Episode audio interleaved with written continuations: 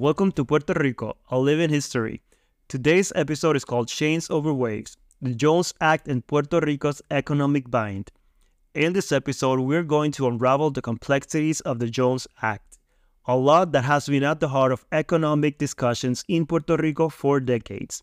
Join me as we explore the origins of the Jones Act, its economic impact on Puerto Rico, and the potential effects of its repeal.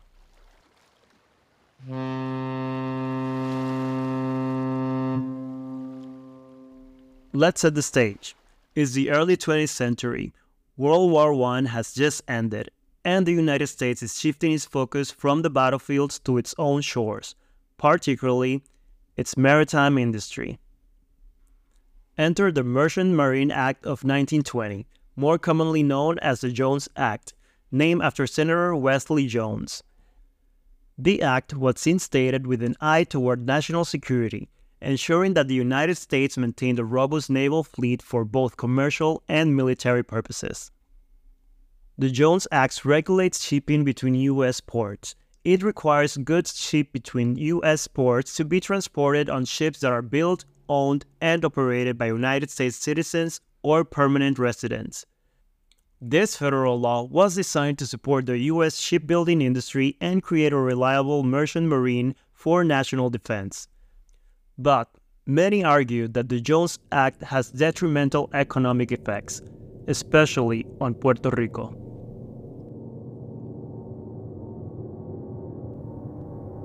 Puerto Rico, an island with no choice but to import a significant portion of its goods has been found itself in an economic chokehold due to the Jones Act. Here's how it hits the pocketbook of Puerto Ricans. A foreign vessel can ship goods directly to the US. However, if that same vessel wishes to continue to Puerto Rico, it must first dock at the US port, offload the goods, and then have them transferred to a Jones Act compliant ship. This not only adds a layer of logistical complexity, but also significantly inflates the cost of goods for Puerto Rican consumers.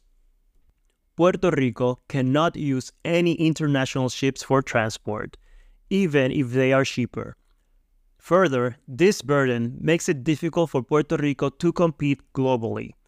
It severely limits Puerto Rico's ability to participate in global trade it cannot readily import from or export to foreign markets, putting local businesses at a disadvantage.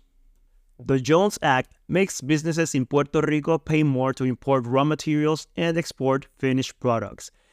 It also makes it challenging to find cost effective crews and labor for ships serving Puerto Rico, since the requirements to hire U.S. crews increases labor expenses. These economic challenges ripple through various sectors, affecting not only the consumers but also hindering the growth and development of local businesses. The Jones Act also makes importing fuel to Puerto Rico extremely expensive. Puerto Rico gets most of its petroleum products from the U.S. Gulf Coast, but only on Jones Act compliant vessels. This results in Puerto Ricans paying higher electric bills and gas prices.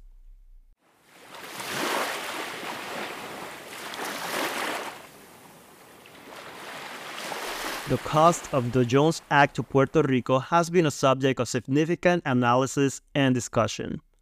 The New York Federal Reserve estimated in 2012 that the Jones Act cost Puerto Rico $537 million annually and reduces employment by 17,000 jobs.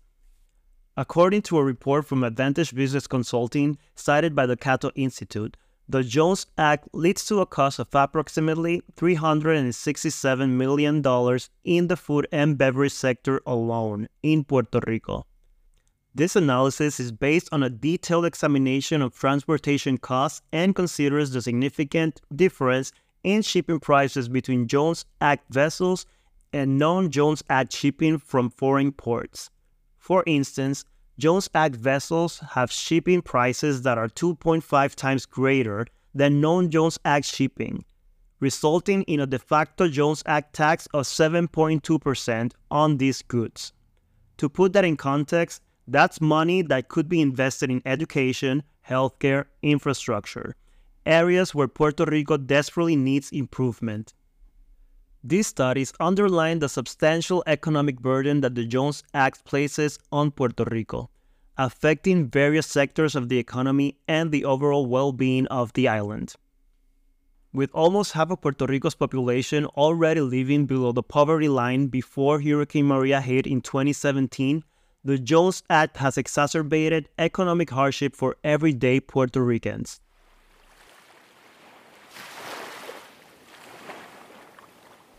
The devastation caused by Hurricane Maria shone a spotlight on how the Jones Act hurts Puerto Rico's ability to recover from natural disasters. In times of crisis like Hurricane Maria, this law delayed critical aid and supplies. After the hurricane, the U.S. granted a temporary waiver of the Jones Act in order to speed up disaster relief efforts. During the waiver period, Puerto Rico saw lower prices on imports and increased availability of goods critical for reconstruction. This demonstrated clearly how the Jones Act drives up costs in normal times. Many argue that the Jones Act is anti competitive and allows U.S. shipping companies to charge excessive rates.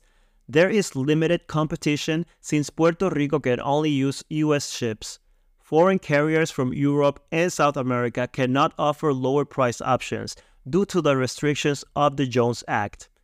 Critics say that this monopolistic situation allows US carriers to overcharge Puerto Rico. So, what if the Jones Act was repealed or even just relaxed for Puerto Rico? The potential benefits could be significant.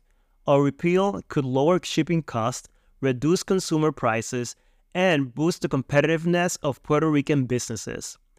It would open the door for foreign flagged vessels to transport cargo directly between Puerto Rico and other U.S. ports, fostering more competition and efficiency. Efforts in Congress to permanently exempt Puerto Rico from the Jones Act have not succeeded so far. Meanwhile, powerful domestic shipping interests in the U.S. lobby to keep the Jones Act in place. They argue it ensures national security, provides jobs to U.S. crews, and preserves a shipbuilding base vital for defense. But opponents counter that the Jones Act costs consumers billions annually while preserving an inefficient U.S. shipping industry. Consider the ripple effects on everyday life in Puerto Rico. It's not just about higher prices at the supermarket. This law affects healthcare, education, infrastructure. Every sector feels the pinch. When hospitals pay more for supplies, when schools struggle for resources, the root cause isn't always obvious, but often it leads back to systemic economic challenges, like those posed by the Jones Act. And let's talk about the broader conversation on statehood versus independence. The Jones Act is a critical piece in this puzzle. Some argue that statehood might alleviate some of the Jones Act's burdens, while others see it as a symbol of the need for greater autonomy or independence. In your view, how does the Jones Act influence this ongoing debate about Puerto Rico's political status? But it's not just about economics, it's about fairness and equity. Puerto Ricans are U.S. citizens, yet, due to the Jones Act, they face unequal treatment when it comes to trade and commerce. The question many are asking is why should an island already navigating through fiscal challenges have to endure an antiquated law that exacerbates its economic woes? The Jones Act also highlights a colonial imbalance where Puerto Rico lacks political power. As a U.S. territory, Puerto Rico has no voting representation in Congress, so its residents cannot push for policies that serve their economic interests. The Jones Act remains partly because it benefits well connected U.S. maritime and shipping interests. But Puerto Rico pays the price through higher cost of living and reduced economic competitiveness. pushing for more exemption from the Jones Act is a matter of economic justice and ending colonial unfairness for the island. As we've seen, the Jones Act is deeply woven into the fabric of Puerto Rico's economy. Its impact is felt by every resident of the island. The debate over its future is more than a policy discussion. It's a conversation about what kind of future Puerto Rico should have. One that continues to be constrained by the past, or one that sails towards new horizons of prosperity and opportunity.